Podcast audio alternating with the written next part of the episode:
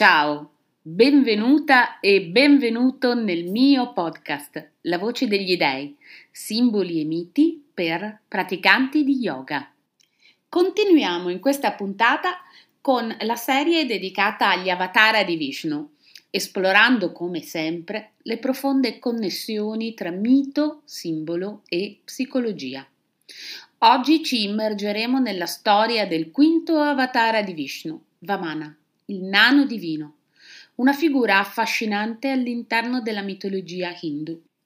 Questa storia è molto di più di un semplice racconto mitologico e, come spesso accade nei miti indiani, ci racconta un riflesso dei conflitti e delle dinamiche psicologiche all'interno dell'animo umano.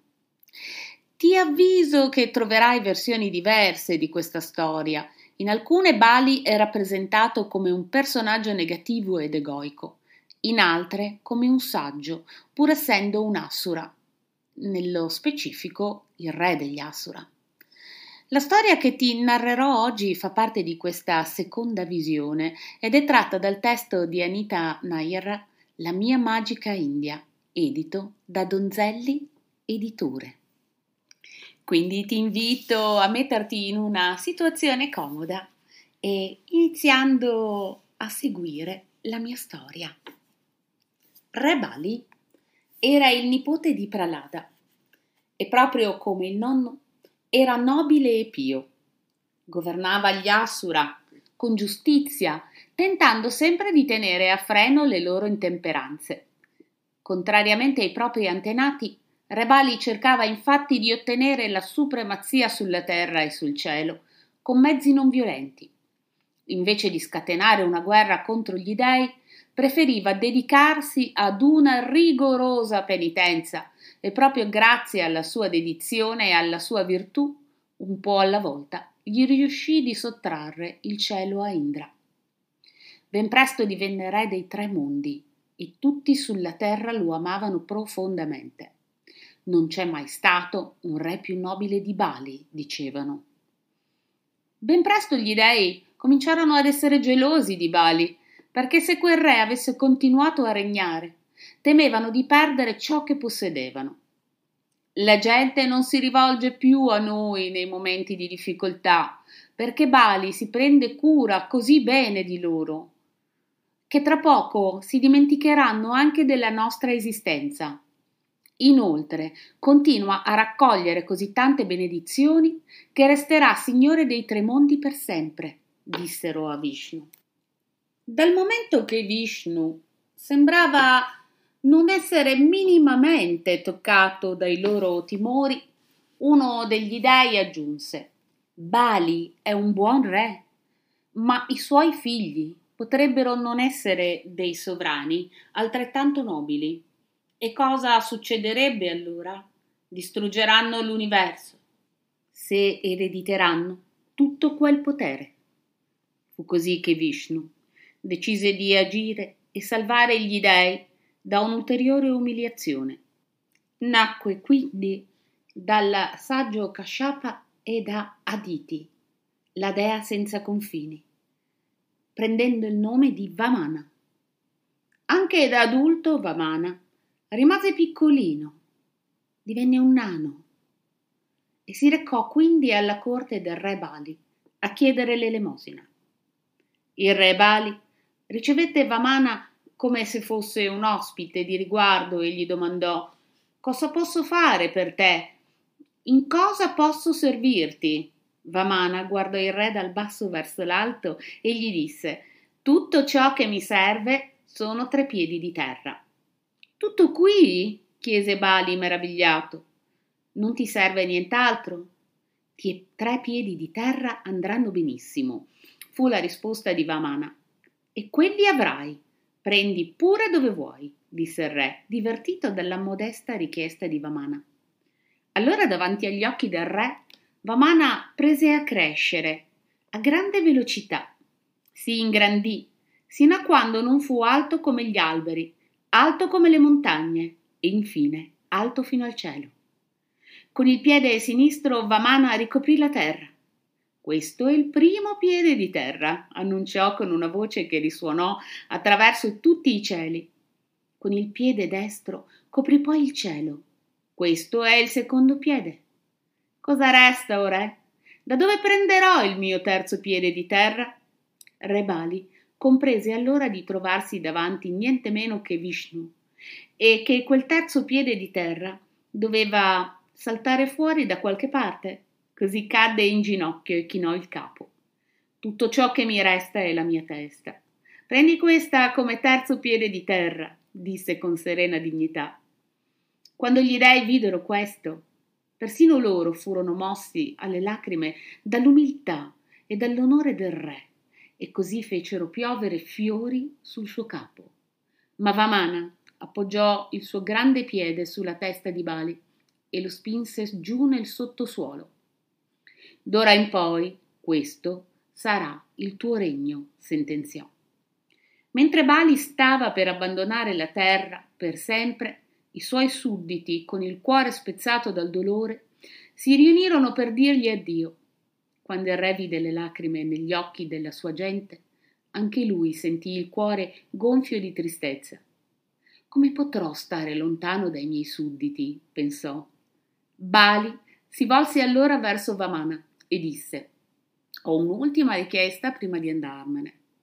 Tutto ciò che chiedo è di poter far visita al mio popolo una volta all'anno per accertarmi che tutto vada bene».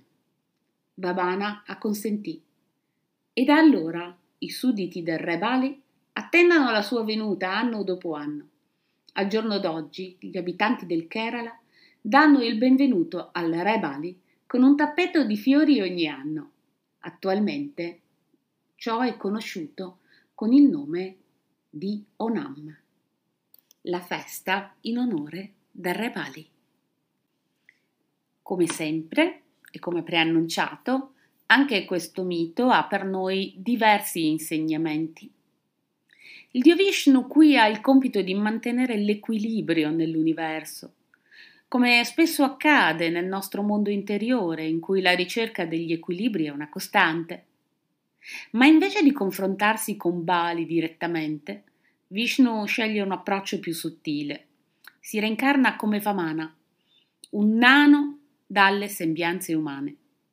Questo è un importante momento simbolico, in quanto il nano rappresenta la parte più piccola, umile, spesso trascurata di noi.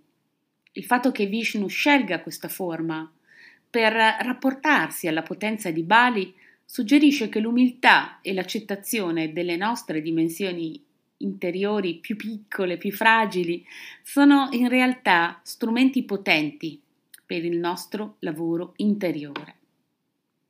La storia continua quindi quando Vamana si presenta alla corte di Bali chiedendo un dono.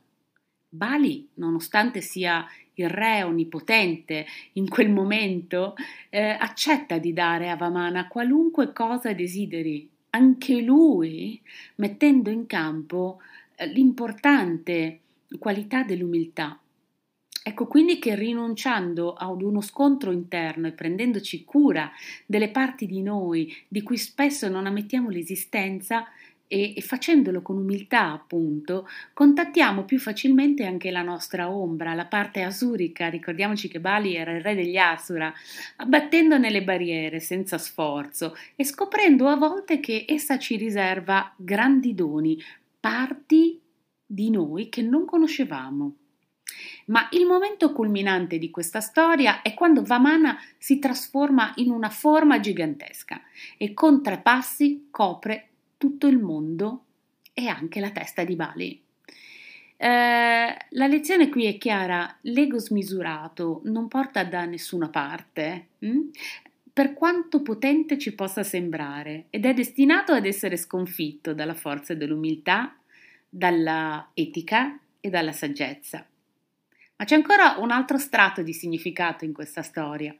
Dopo aver conquistato tutto il mondo, Vamana concede a Bali di governare il regno sotterraneo, riconoscendo la sua virtù, la sua nobiltà d'animo. E questo suggerisce che le parti egoiche di noi, a volte nel mondo dello yoga o della spiritualità in genere, spiritualità in genere usiamo abusare anche un po' della parola ego, ma alla fine traducendola nella quotidianità stiamo parlando delle parti di noi competitive, per esempio, che provano gelosia o che in qualche maniera vivono degli attaccamenti rispetto a parti di noi o del mondo. E, ecco, queste parti egoiche non devono essere necessariamente distrutte, ma piuttosto necessitano di un equilibrio, di essere integrate nella nostra psiche, nella nostra visione del mondo, diventando così un elemento di centratura e non di attaccamento. Ecco, certamente una meditazione che voglio proporre, basata sulla storia di Vamana, il quinto avatara di Vishnu, è una meditazione incentrata sull'umiltà. Senti quindi, per iniziare la nostra meditazione, la possibilità di trovare un luogo tranquillo e siedi in una posizione per te confortevole. Chiudi gli occhi ed inizia a portare l'ascolto al tuo respiro, all'aria che entra, all'aria che esce.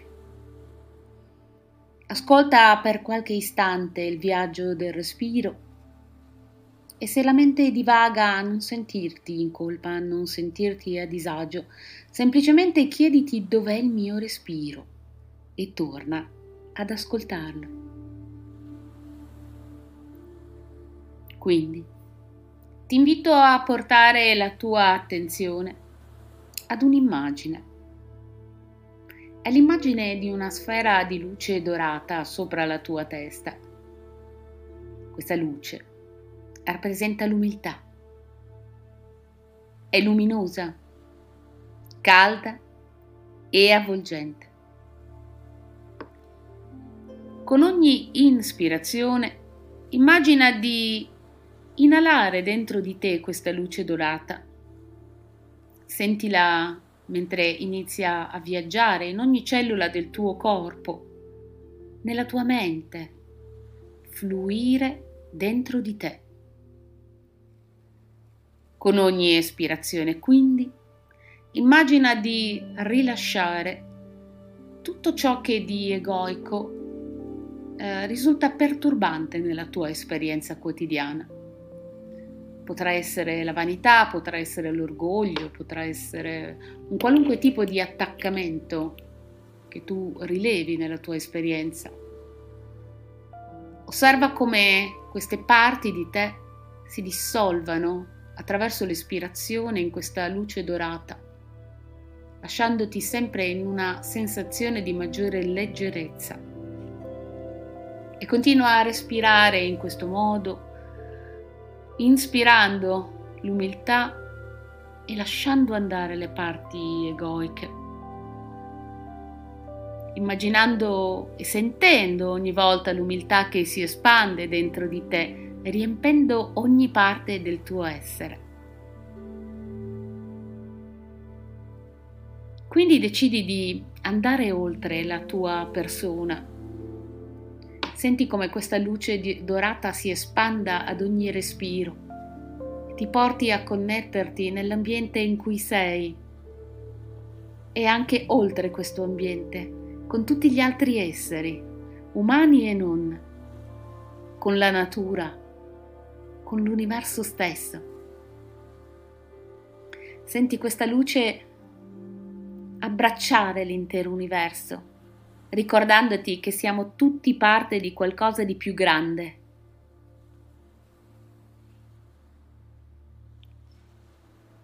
Quindi porta alla mente tutte quelle persone e quelle esperienze per le quali sei grata o grato. Riconosci che l'umiltà porta con sé questa gratitudine, la gratitudine per tutto ciò che hai nella vita, per quanto piccolo possa apparire.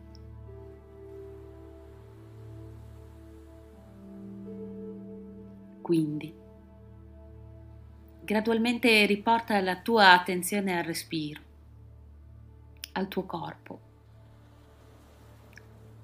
E quando senti che è il momento giusto, apri lentamente i tuoi occhi. Con questa breve meditazione sull'umiltà puoi coltivare una maggiore consapevolezza di te, delle tue interazioni con il mondo. Puoi lasciare andare tutti quegli aspetti umanamente egoici senza giudicarli, ma facendo in modo che non diventino per te degli attaccamenti che ti fanno soffrire. Come hai visto, è una meditazione molto breve, molto semplice, e puoi per un certo periodo farla diventare la tua pratica personale, quotidiana, se ritieni di avere la necessità di lavorare su questo tema.